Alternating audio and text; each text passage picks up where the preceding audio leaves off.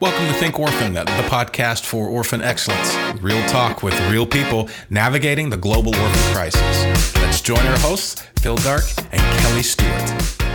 Welcome to the Think Orphan podcast, where we seek to help you navigate the orphan crisis with experts from around the world. We have a really great show for you guys today that I can't wait for us to get into. So, Phil, why don't you share a little bit about what we have in store? Yeah, today we have, as you said, a great show. We got Phil Tuttle coming up uh, in the interview, and I know you guys will learn a lot from him. Uh, we also have a mailbag question that'll be coming up in here in a couple minutes, and thoughts from the field from uh, Irene Mota of Restoration Ministries in uh, Sao Paulo, Brazil, and uh, also a recommendation from Kelly at the end of the show. And so you definitely stick around for that after the after the interview. So uh, before we get to the interview, though, uh, we got a mailbag question today that uh, is really just about how um, we, as uh, just human beings, can help orphans, orphan and vulnerable children, without adopting. And so, Kelly, why don't you uh, take that uh, first and just let us know how, how we can help those out there who, who need the help without the adoption? Wow, I think that's such a great question to be asking, and also a thing that we've definitely addressed as a family ourselves of i think a few are called to adopt and i think that's probably just a small percentage of, of people who who god will lead in that direction and who choose to walk that path. But obviously there are many many ways that we can help an orphan. And so i think some first steps are probably to look locally of what what in our in your community is already going on whether it's a ministry that your church is supporting.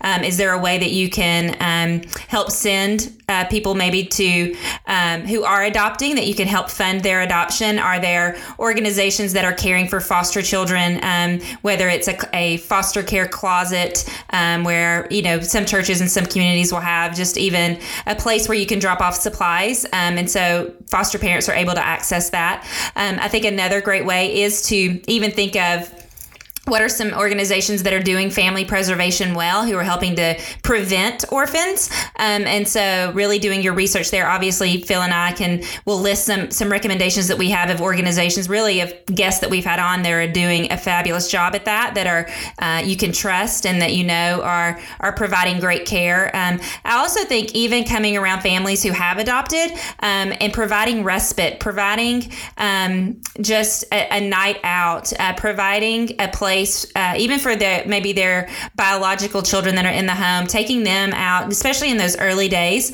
but also just being aware of um, of those needs that are around you.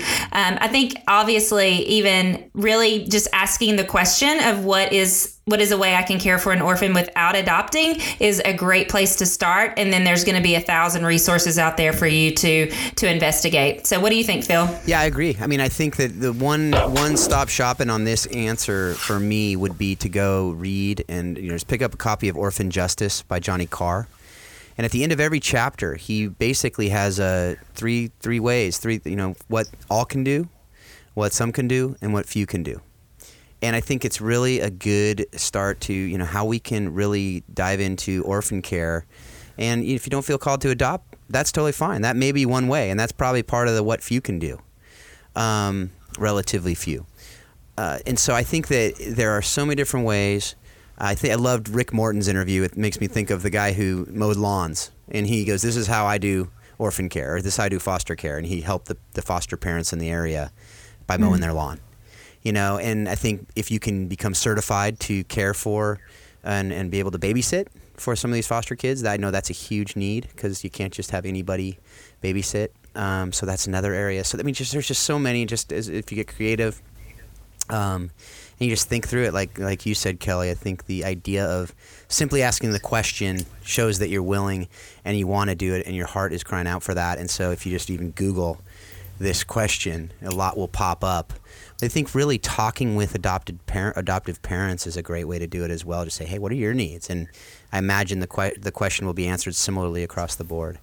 And so, yeah, I think that that is something that uh, um, it's there's no one answer that oh this is the best way to do it. It just depends on what your gifts are, what your talents are. I think with a lot of the stuff that we're talking about, really see what what can you offer and bring to the table, and there's probably something you can do within your sweet spot.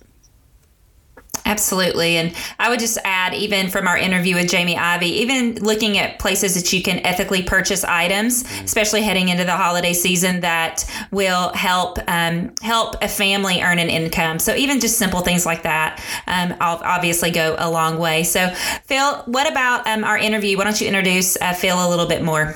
Yeah, so we got Phil Tuttle coming. He's president of Walk Thru the Bible. And uh, if you don't know what that is, you'll learn in the first few minutes of the interview. Phil has a lot of wisdom. He's been doing this stuff for a long, long time. Um, and he really just shares shares with us um, from his experiences, from his uh, parenting, from his daughter's uh, just heart for let's cries out for the orphan some other from other things that he's done. And i just i just look forward to uh, just hearing feedback from you guys out there on this interview on what you're learning from it any questions that come up from it. And whether it's this this interview or the past episodes please be engaging with us on our on our website on uh, thinkorphan.com at the facebook page.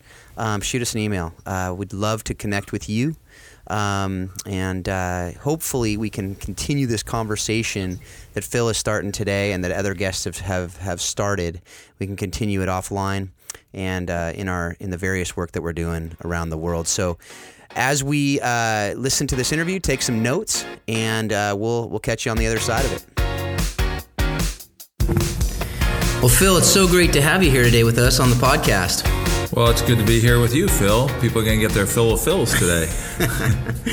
well, I got to tell you, this is by far my favorite interview setting that I've ever had. We're here mm-hmm. at Mount Hermon Family Camp, where we've been able to spend this week together, and and uh, it's the second time we've been able to do this. And I'm just uh, glad that uh, we've been able to spend some time with you and Ellen uh, again, and really get to know you even even better. Uh, it's been a great week. Just um, those of you who are listening can't see this, but just behind Phil's head are like three massive redwood trees all together, and there's just something about this atmosphere that makes us feel correctly small, and makes God seem rightfully huge and, and awesome. And it's a it's a great place to teach God's word, but it's just a great place to hang out and build friendships. And it's I, I appreciate my friendship with you. I really do. I wish we got to see each other more often.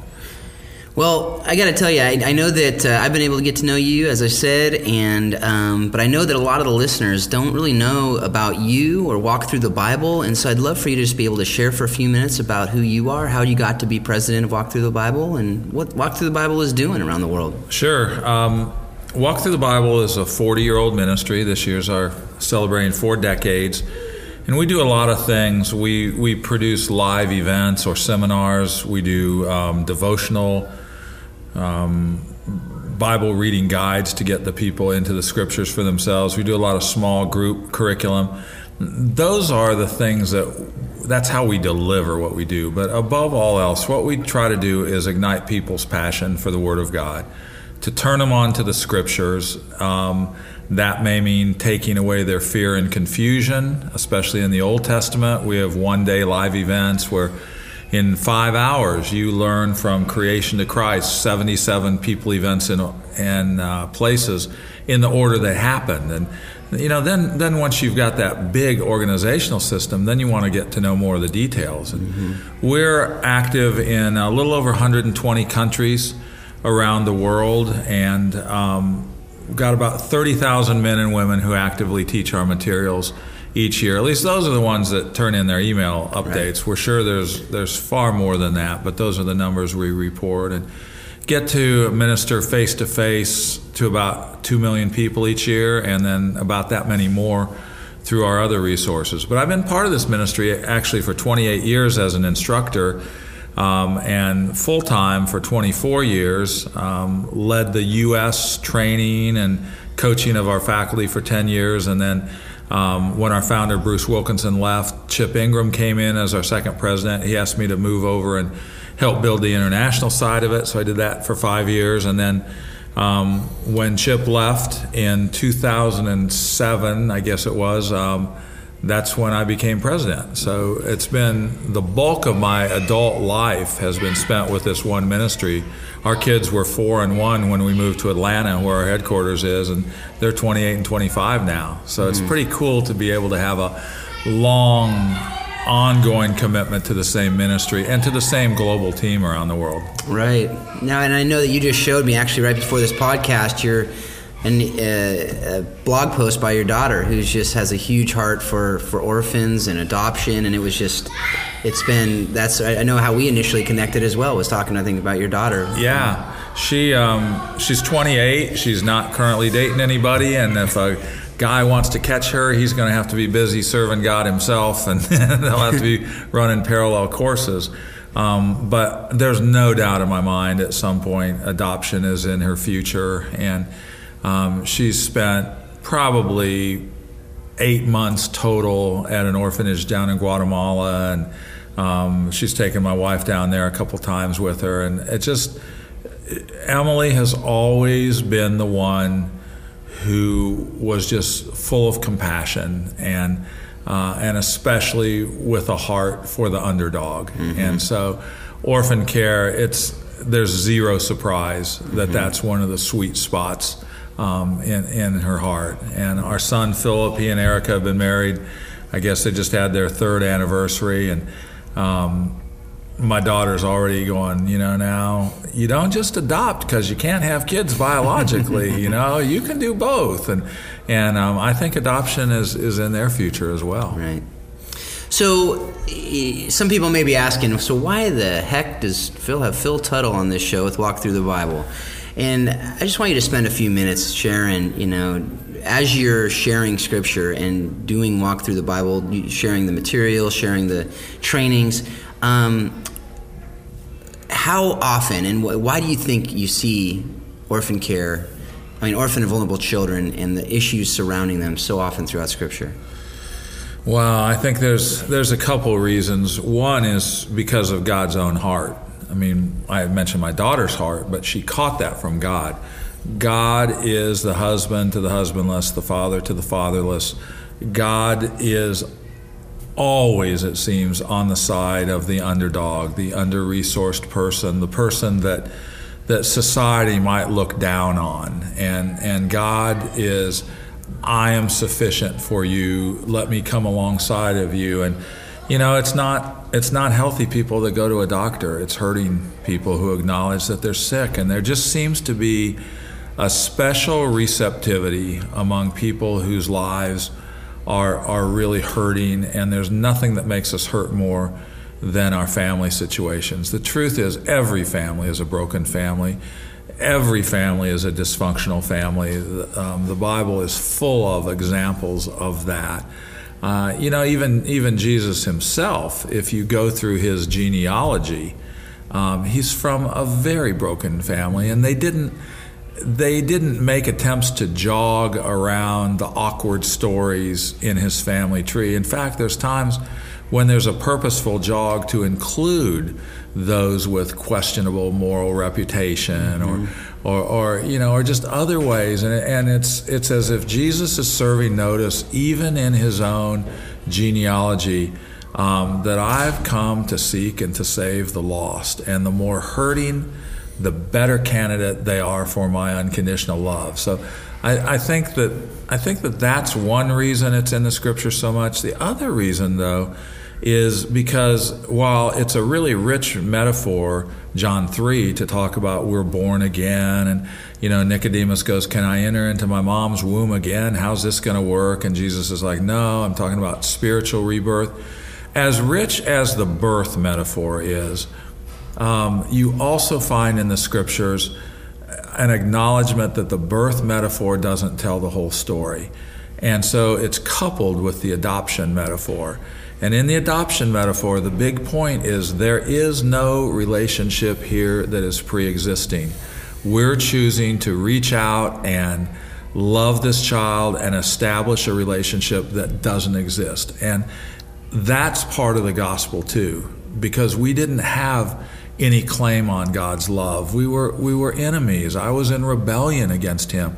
And the fact that he chose to reach out and adopt me where a relationship did not exist and make me part of his forever eternal family, you've got to have the birth metaphor and the adoption metaphor. And I, I just think, you know, that teaches us what we ought to be about in this world be fruitful and multiply and fill the whole earth, but have eyes of compassion that are looking for those who are disenfranchised and left out.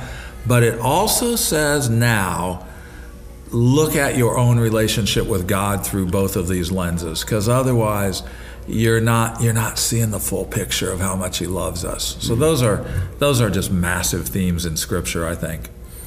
Yeah, no, and, and we've been talking this week too about not just you know there are the themes as well, but there's the people in Scripture who actually were orphans. Yeah, that God used, right? And That's you right. have Moses, you have uh, Joseph. You know, you wrote a book a couple years ago called Detour, which I recommend everyone goes and picks up and reads, and um, just talking about these these orphans who are able to um, be used by God in amazing ways.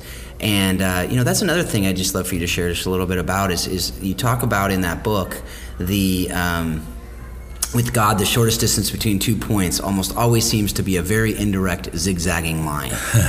and uh, you know, and then you ask the question in the book, why all the frustration? And I'd love you to just share a little bit about what you, how you answered that question in, in, in that book. And I assume you remember. Um, if do, not, I'll I help do, you out. I do. But uh, but yeah, just about that, and then just how that really applies to orphan care. I think. You know, Joseph was 17 when God gave him the dreams that talked about, I have big plans for you as a leader.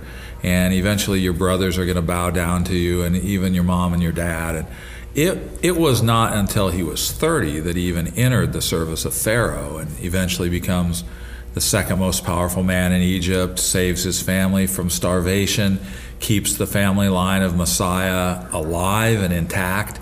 Um, but but that's a delay, you know, of 13 years, and even more than that if you if you count clear up to the time when the reconciliation happens with his family. And it, it just seems like whenever his life gets traction, you know, he's he's sold by his brothers, he's taken to a faraway land of Egypt. It's a foreign language, it's a foreign culture. And now he's sold as a slave to Potiphar. He's a good hard worker, wins Potiphar's respect. Then he's falsely accused of sexual assault by Mrs. Potiphar. He's unjustly jailed. You know, he he rises to influence in the prison, so much so that it says the warden doesn't have to worry about anything except what he's going to order for dinner. Right. I mean, he's running the prison.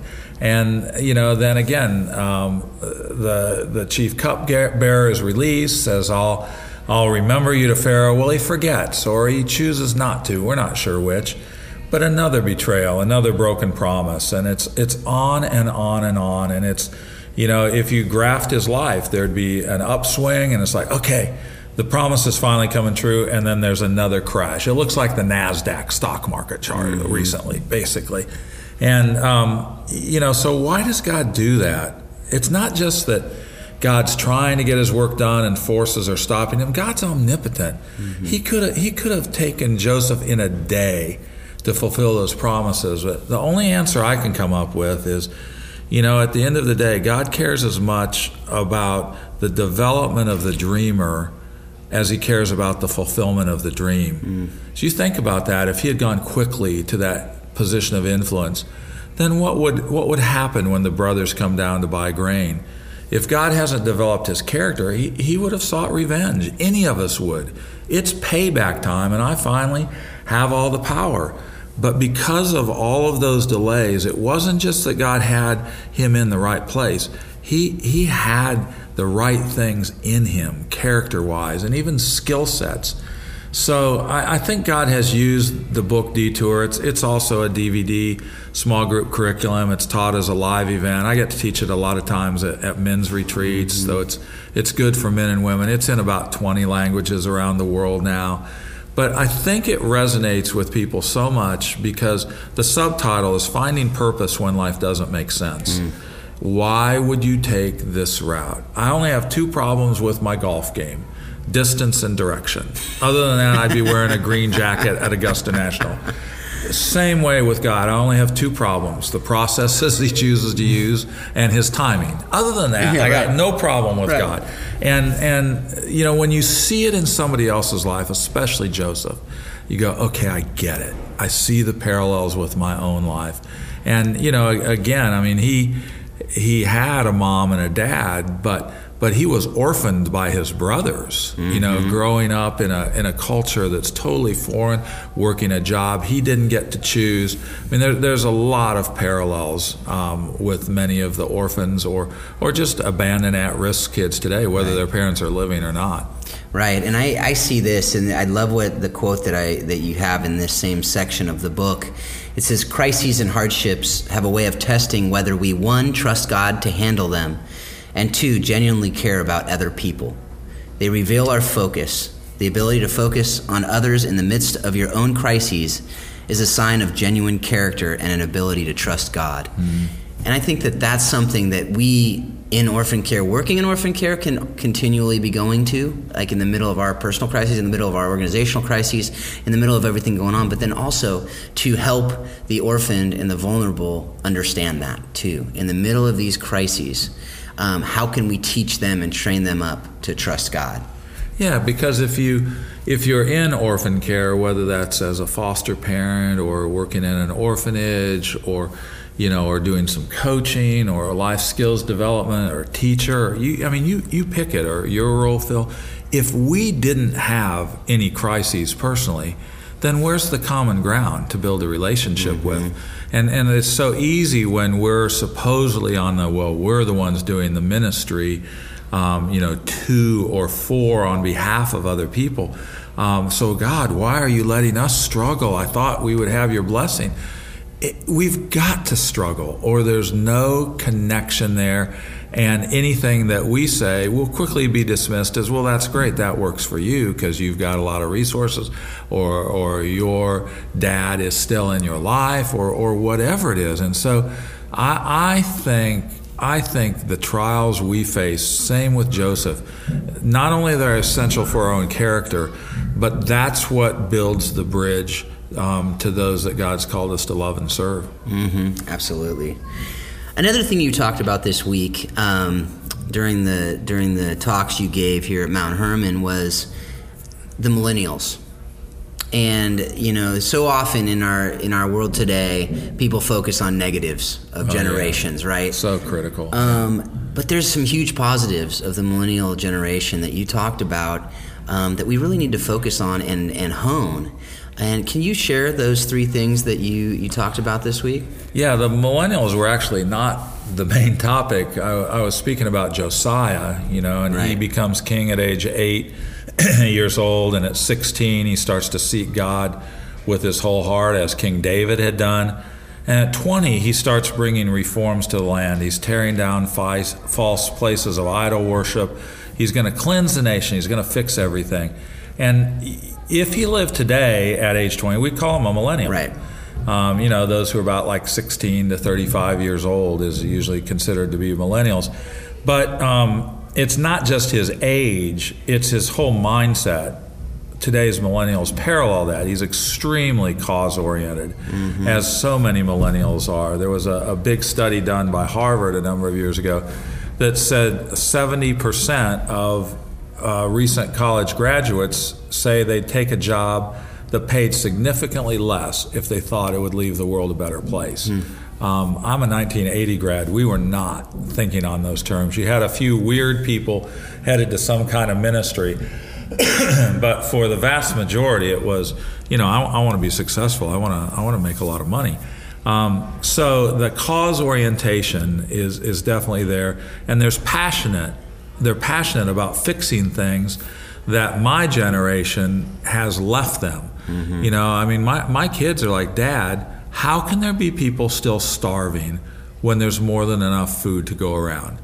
Why didn't you guys fix that right. while you've been walking around on Earth? And um, whether it's clean drinking water, whether it's ending sex trafficking, whether it's ending corruption in government, there's just a this ought not to be, and we're going after it. Um, the other thing that I see in millennials is a really neat balance between spiritual ministry and physical ministry, between meeting people's real earthly needs now, whether it's adequate housing or food or whatever it is, and we need to talk to the eternal part of their being about tomorrow and the future when I grew up, there was more a bifurcation of that. That uh, so-called liberal Christians, they cared about the physical needs, and conservative, real Christians, they taught the real gospel. And when I'm sorry your life stinks now, but someday if you believe the right things, you're going to go to heaven, and you'll be really glad you did. And earth will seem like a really short time. Right. Um, the trouble is, if if if your baby is crying himself to sleep because your breast milk is dried up, your interest in sitting through a walk through the Old Testament seminar is about zero at that point, right? Right. And so the the coupling of those and millennials are asking the right question. They're saying, "Who made the divorce?" Between spiritual and physical. Mm-hmm. It certainly wasn't Jesus because Jesus did both. In fact, he did both sometimes in the same story. The paralyzed man is let down through the roof. Jesus says, Your sins are forgiven, but he also says, Now, get up and walk. Right. And, and it's coupled together. And, you know, the vast majority of places around the world where the needs are the greatest, both for the gospel, they're also the needs, of, you know, for the most just social assistance and compassion ministries. We're not going to even win a hearing for the gospel unless we lead with compassion ministries. That's the only way, that and business as ministry Right. are the only open doors. So we, we talked about that, but you know, Josiah, um, I probably should let you make this transition. There was one big thing Josiah was me- was missing, like Yeah. many millennials, and that didn't come till he was 26 when he discovered God's word on his own. Right. And uh, when he heard God's word, he repented.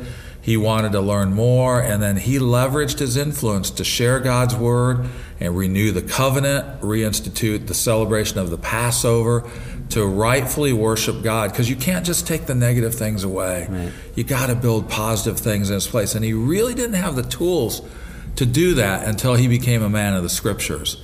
And that's why I think Walk Thru the Bible was birthed for today. That's why I think our intersection, Phil, with what you do and others do in orphan care is so great because you've got so many people who are trying to fix things with great hearts. But at the end of the day, if all we do is make people's lives better here on earth and make them more comfortable on their way to eternity in hell, have we served them or have we done them a disservice? And when you can couple those together and the ministry is is complete and holistic, I think it parallels Christ. And I believe the millennials are going to lead us into that because they look at it and they go, where did the division come from? You didn't get it Right. from this book called the Bible. So I'm, you know, I mean, I, I hear all the jokes about millennials, and I have two of them in my own family. And um, oh yeah, they resist labels, and and and okay, they maybe struggle to commit to something long term. But Barna recently did a study and found millennials are the most likely generation to share their faith in America hmm. of any age group. And what a what a wonderful surprise Right. that is. And when they find their cause and when it's coupled with solid teaching from God's word, so we're not just treating symptoms. Yep. We're going after root problems. Then we've got a generation just waiting to be mobilized to change the world. Absolutely, and I, and I think one of the things, and you you touched on it a bit, and I'd love to uh, share a little bit more uh, clarity on it from you. Um, but just talking about that one thing that is missing from that generation, really the idea of social reform is rarely sustainable without spiritual revival, without an inward transformation, because to just say let's go change the world, let's go do something well, that won't last hmm. without that inward transformation, right? Yeah, that's what I believe, and you know, it's it's on both ends of that. It's it's on those of us who are going and trying to serve. Mm-hmm. Um, will run out of gas Yep. unless we're being energized by God Himself and fed regularly by the teachings of the Bible. But it's it's also true of those we're trying to serve. I mean, mm-hmm. you know, you look at you look at all the money that's been raised to feed the poor, and so much of it gets diverted because of corruption in governments. Right. And we can gripe about that all day we want until the hearts of the leaders are inclined toward God. That's going to keep happening. And there's so much corruption. that You see the same thing with, with AIDS education. You know, mm-hmm. you spend billions of dollars sometimes, and And you know, you get the truth out there, and then a king or a president of a country will say, "Yes, I sleep with prostitutes, but I always bathe afterward." So I'm fine. and you you know, you just put your head in your hands and you go, that just erased, you know, how how much printed material, how many teachings Right. cuz like, oh, if our king says that works, then what do I have to worry about? Right. And it's just until the hearts of people are changed, we ultimately are treating symptoms, and that's not a bad thing. We got to treat symptoms because Jesus wants us to be compassionate and care, not just say, "Be warmed and filled, eternity's coming," Right. you know. But but to really change lives, it it takes the Word of God both to sustain us, but also to to transform the folks who are the recipients of our compassion. Absolutely. Well, Phil, I could talk all day with you, but I know both of us have things to get to, and I know that the listeners would probably get bored after an hour and a half of us talking. But we do have two more questions for Well, you. Well, we wouldn't be bored. We wouldn't be bored, but the No, listeners no, might that's be. right. Wait, the listeners may be. Um, the last two questions that we do ask all of our guests, and it's uh, partly, as I've said, selfish because I want to get my reading list uh, bolstered.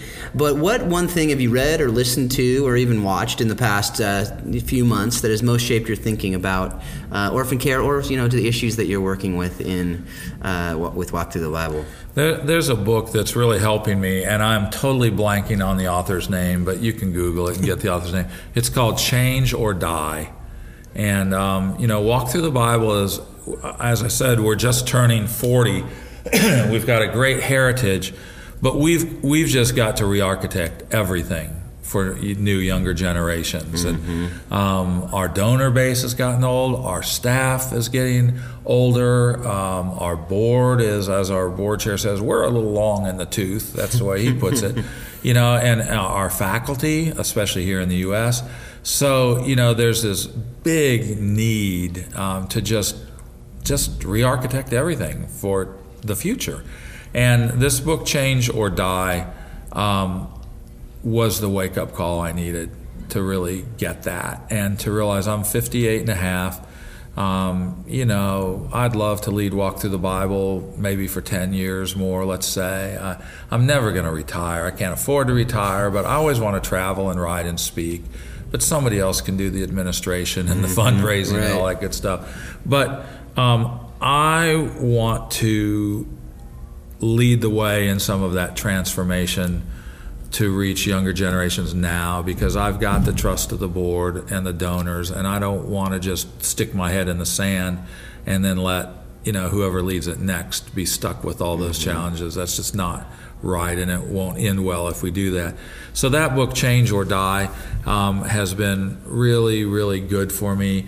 Um, I've gotten to be friends a little bit with, with Bob Goff as well, and so I'm rereading Love Does right now, which I know topped the bestseller list, and you know it's part of the story. I, I, I think it ought to be read side by side with When Helping Hurts, um, you know, because Love Does is just do something, you know. Yep. Well, yeah, Yeah. but let's do smart somethings Right, too, and if right. you if you read them together, but especially for um, I see this in my own kids, especially in millennials. There's the idea of well, what if I, what if I do the wrong thing?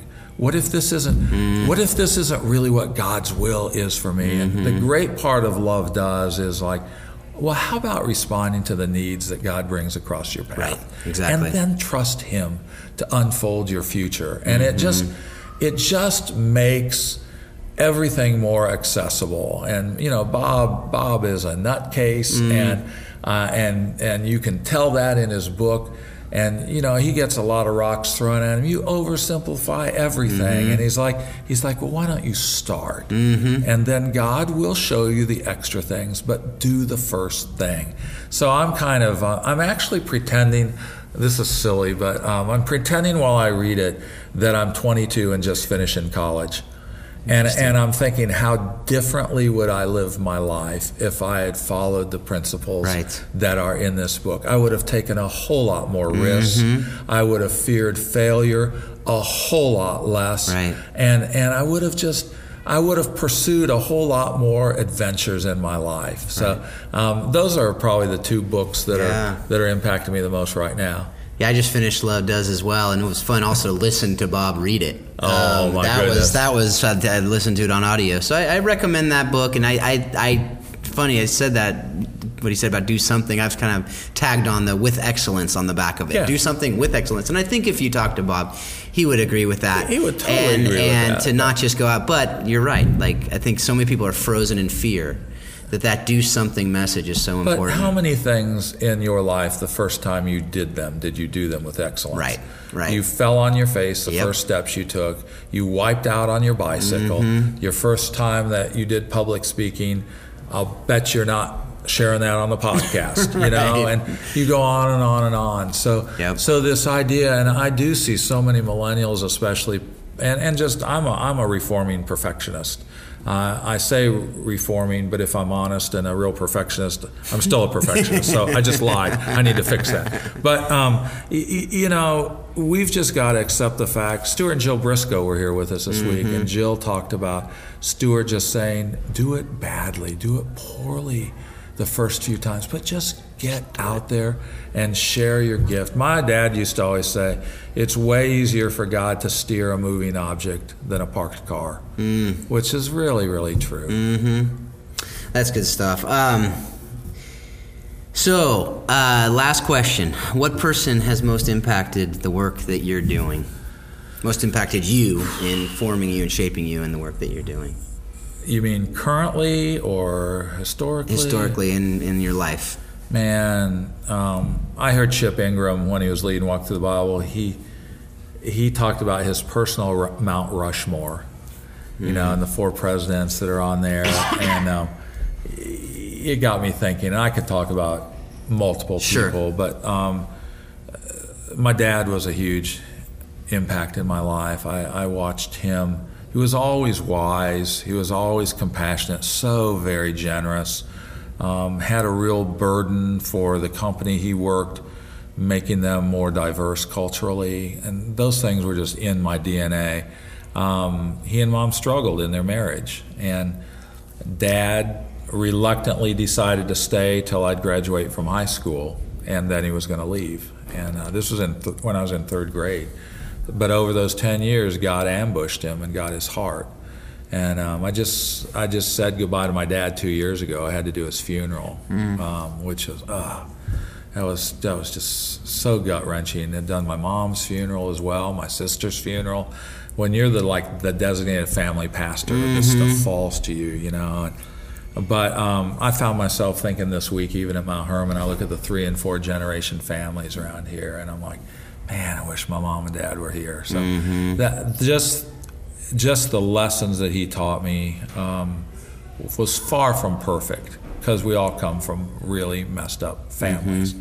But just to see, um, and especially his compassion and his heart for the hurting. Um, I, there's just nobody else who lines up. Um, my wife has come alongside me, and you know we'll be married 36 years this December.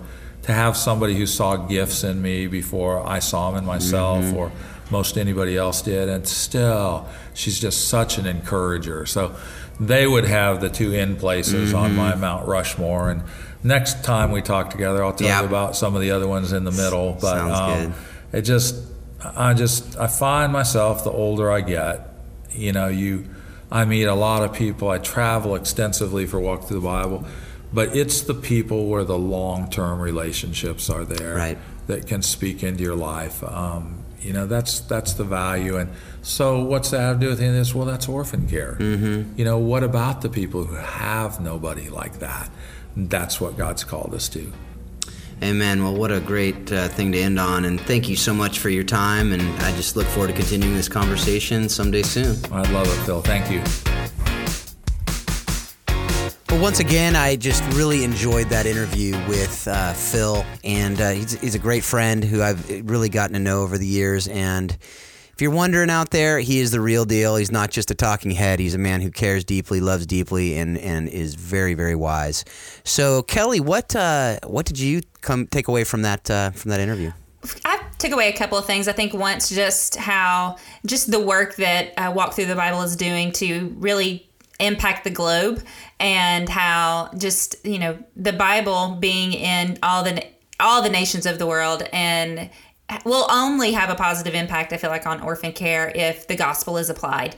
Um, and, and, that's exciting to me. But I think another thing that was fun to hear him really talk about was just the role of millennials and and the future that eh, that is really kind of in their their hands. They're the next generation, but I think they can sometimes get a bad rap. But just you know, they are super cause oriented. They're very passionate, and so being able to connect their passions to um, to really causes around the world, I think is it could be a really really positive step in orphan in the orphan care and the orphan crisis just as they they are out of the box thinking begins to um, really begin to play out so what about you phil yeah, I agree with that. I think that the millennial conversation is really interesting and just one that we do need to engage and we need to we do need to be thinking, like you said, outside the box. We, and I think that there is a very, um, if, if nothing else, just different thinking, you know, from the past, just the way we've always done things that we don't do it just because we've always done it. And so when you get passion, when you get, you know, like you said, cause oriented, when you get these people coming in, I think there needs to be a balance because there is a wisdom in the older generations that have been doing it for a long time. But there's also things we've learned that sometimes you get caught up in the way you've done it. You don't want to think differently. So I think to be able to bring those two together can be just incredible as far as the future. And I think that you also talked about the importance of Scripture and the thing that Walk Thru the Bible does as good as anybody is really get people into the Word to engage it. And as I've talked about in the past, you know, when we're talking about doing justice, when we're talking about seeking justice for the orphan and for the widow and for the oppressed. You know, without an absolute, without scripture as our absolute, it's hard to have justice because justice is making things right. And without a right, you know, how can we make things right? And so I think to really understand what we believe in scripture, to understand what it says, is really one of the only ways that we're going to be able to um, truly seek justice in our world today. So, yeah, what, do you have any other final thoughts on that? No, just that I think people really do. You know, it is reading the word, but it's also um, reading it with the with with a thought or their mind focused on the spirit of how they're going to lead. And so I think that just that can be what's exciting about how God will use scripture, obviously, to draw people to himself, but also just how um, through the scripture he will lead them to engage the world around them. So I think that's that's really what's exciting to me about the work that they're doing as well. Well, great. Well, yeah. And so, walk Thru the Bible, doing awesome work. I encourage you all out there to take a look at it and to get to know a little bit of the, the work that they're doing, to find out some of the materials they have um, and different things you can be uh, doing with the materials that they that they have put out there. The curriculum they have, some of their devotionals are pretty pretty awesome. So definitely encourage you to go out and check that out. We'll have them on the on the uh, show notes for this episode. Um, but uh, the next thing that we have go- coming up here is thoughts from the field, which I know that a lot of people out there have told me they really are enjoying this segment, as am I, because we get little snippets and we get little insights from people that are doing this work day in and day out out there. As I said at the beginning of the episode, right now we got some some words from uh, Irene Mota with uh, Restoration Ministries, and they are in Brazil. And so I am excited for you to hear how Irene uh, answered the question. You know, what is one of the biggest issues you think that the orphan crisis, uh, the orphan care movement, is facing today, and how can we address it? So here she goes. Well, in Brazil, one of the biggest challenge with the kids and vulnerability uh, at the risk that we work with the biggest challenge is to help the kids to change their mindset because they live in a very poor situation, not just economically, but emotionally, psychologically talking. Anyway, that is not a whole model at the home. Um, the parents usually they really don't care about encourage them to go to study to encourage them to have hope to go for college. It is a kind of mindset. We wanted to help the kids to break the cycle and see that is hope. They can be better person goes to study have a job. Even though if they still live in the favela they can have a different life. Much better situation if they come looking for hope and uh, you know and once they are looking for hope and also get together to get to know Christ, and we see their life can be transformed for sure. Another thing it is very common for the kids who lives on this situation. Day by day, they are facing uh, drug dealers selling drugs offered to them. They some of the kids actually they work for the drug dealers, the teenagers between 12 to 13 years old. They can make more money just look for the drug business, be in the street to help them. They can make more money uh, much more than an employee who goes work every day eight hours and per month you know. This sounds so attractive for the kids be involved with drugs prostitution you know there is no hope. And this is the big issues that we face in the ministry today.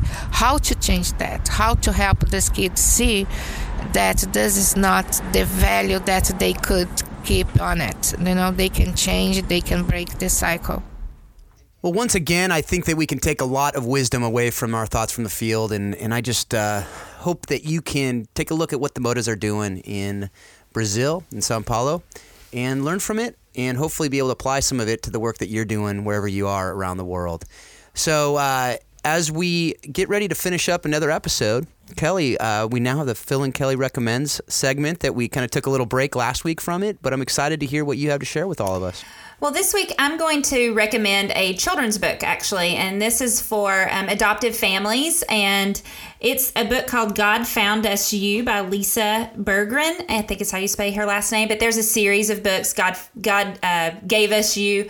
But this one is uh, for adoptive families. And so it's just a sweet little story um, about a fox and uh, just the conversation that he and his mom have at bedtime, as a lot of adoptive parents I know out there have these, these deep conversations with their with their kids at bedtime, as all parents do. Um, and so it's just a sweet little book that's kind of geared for younger kids, but just gives a sweet little picture of of uh, talk how to talk and just answering those questions. And I, it's just a fun little book. So nothing too heady, but uh, I, I highly recommend it. Well, thanks, Kelly, for that recommendation. I, I, know that a lot of people out there will be able to get some great bedtime reading with that because I definitely have read the uh, God Gave Us You uh, part of that series, and my kids absolutely love it. So I, I know that that author is fantastic. The illustrations are great as well. So, you know, I hope all you out there are able to take a minute uh, to go to iTunes and rate this show because that definitely helps us out. Let's get it out there to more people. Already in just six months, we've had over 9,000 downloads in 60 countries, and it's just phenomenal. And so, thank you for being a part of that. I hope that you can help others to become uh, listeners of this show as well and be a part of it themselves. So until next time, just have a fantastic week. And I just pray and pray that you will continually be thinking about how you can love orphan and vulnerable children better and better each day. We hope you've enjoyed today's Think Orphan podcast. For all the information in this week's podcast, please visit us at thinkorphan.com. You too can be part of the conversation. Send your questions to info at thinkorphan.com or join us on the Think Orphan Facebook page. Thanks for listening, and we hope you'll join us again on the next edition of Think Orphan. Waiting on a tax return? Hopefully, it ends up in your hands Fraudulent tax returns due to identity theft increased by 30% in 2023. If you're in a bind this tax season, LifeLock can help. Our US-based restoration specialists are experts dedicated to helping solve your identity theft issues. And all LifeLock plans are backed by the Million Dollar Protection Package. So we'll reimburse you up to the limits of your plan if you lose money due to identity theft. Help protect your information this tax season with LifeLock. Save up to 25% your first year at LifeLock.com slash aware.